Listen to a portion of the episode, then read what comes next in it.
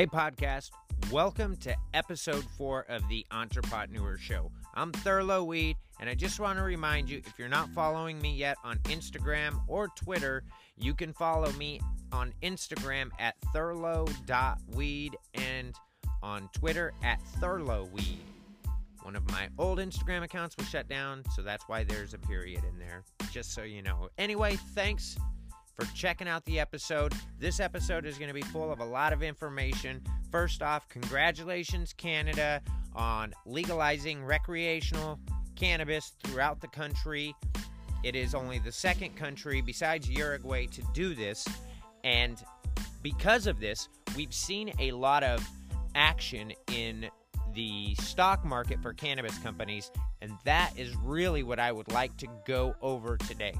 So if it's something that interests you and you want to find out how to not lose money and possibly make money trading stocks in the cannabis industry, you're definitely going to want to tune into this episode. Thank you very much for checking out, and let's jump on to the next segment.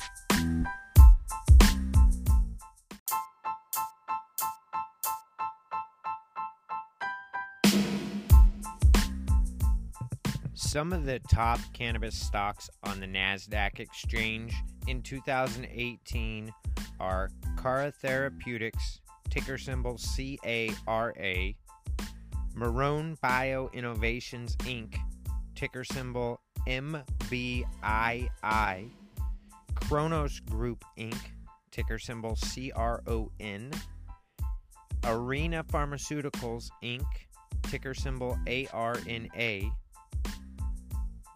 GW Pharmaceuticals PLCADR, ticker symbol GWPH, Therapix Biosciences LTD ADR, ticker symbol TRPX, Corbus Pharmaceutical Holdings Inc., ticker symbol CRBP, Intec Pharma LTD, ticker symbol NTEC, Cymedics Corp., ticker symbol PMD, Insys Therapeutics, Inc., ticker symbol INSY, Zynerba Pharmaceuticals, Inc., ticker symbol ZYNE, and Atlantic Alliance Partnership, ticker symbol AAPC. Now, this was as of October 9th, 2018. Most of these stocks are just no good. You really need to watch out for pump and dump schemes. And while some of these stocks are trading at a high level, like GW Pharmaceuticals, $146 per share, and even Kronos is at $947, it's been around for a minute. There are a couple here, like Tilray, that are not mentioned, and there's certain stocks like that have not been around for a long time that you really need to keep your eye out. If you're going to invest in cannabis stocks, you definitely want to choose some of the stocks that have been around for some time.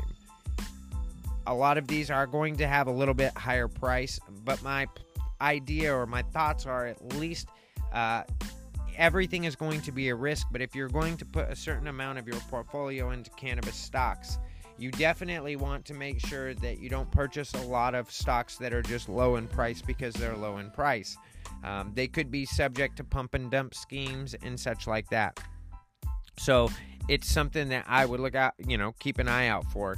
Zynerba Pharmaceuticals, ZYNE, is down about 41% rate of return this year, as well as Corbus Pharmaceuticals, Intec Pharma, Cymedics,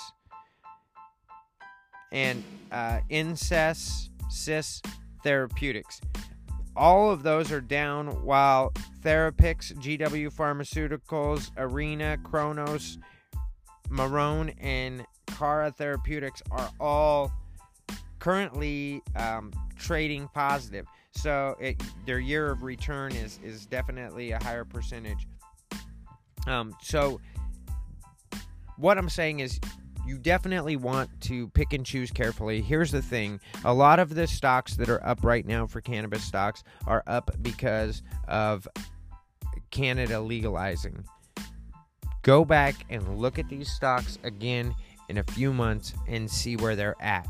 Because of all the frenzy of Canada just legalizing, it's not a good idea to get into any of these stocks at this point in time, at least in my professional opinion. Please remember that I am not a professional, and of course, even if I was, you can never tell what a stock is going to do, whether it's going to go up or down. So just keep that in mind.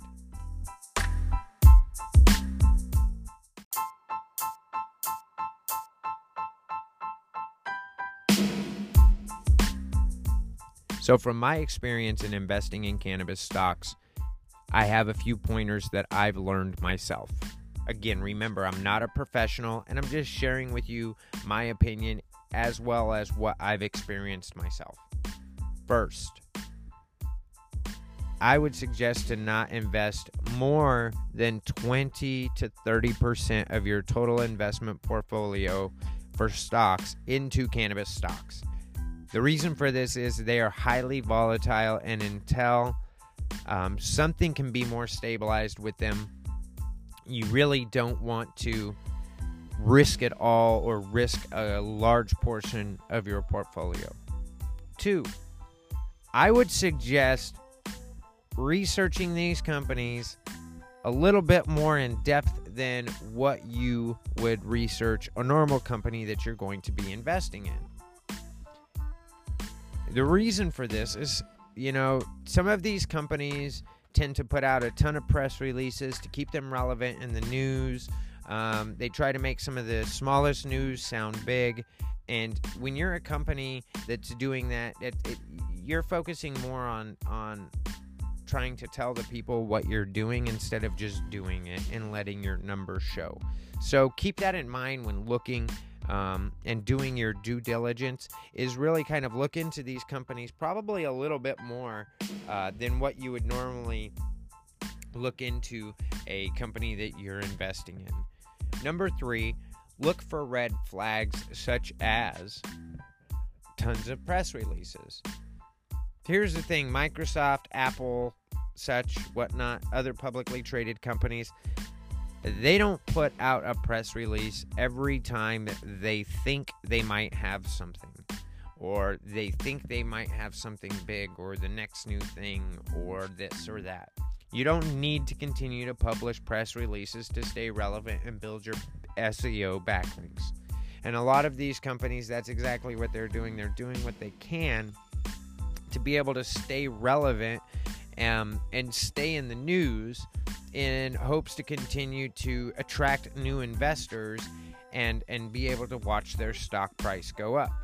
So if you find companies are putting out a ridiculous amount of press releases, and that information is really not that valid, or like if it doesn't mean that much, that's something that you really need to look at. Why does this company continue to put out press releases? To build backlinks, to stay relevant. You need to look at those things, because that is where you can really get into some harm and lose money while investing in these cannabis stocks. You just have to be cautious. There is a lot of money to be made, and where there is a lot of money to be made, there is also a tremendous amount of money that can and will be lost. So just keep that in mind when doing your due diligence and when investing in cannabis stocks. Thanks for checking out the episode.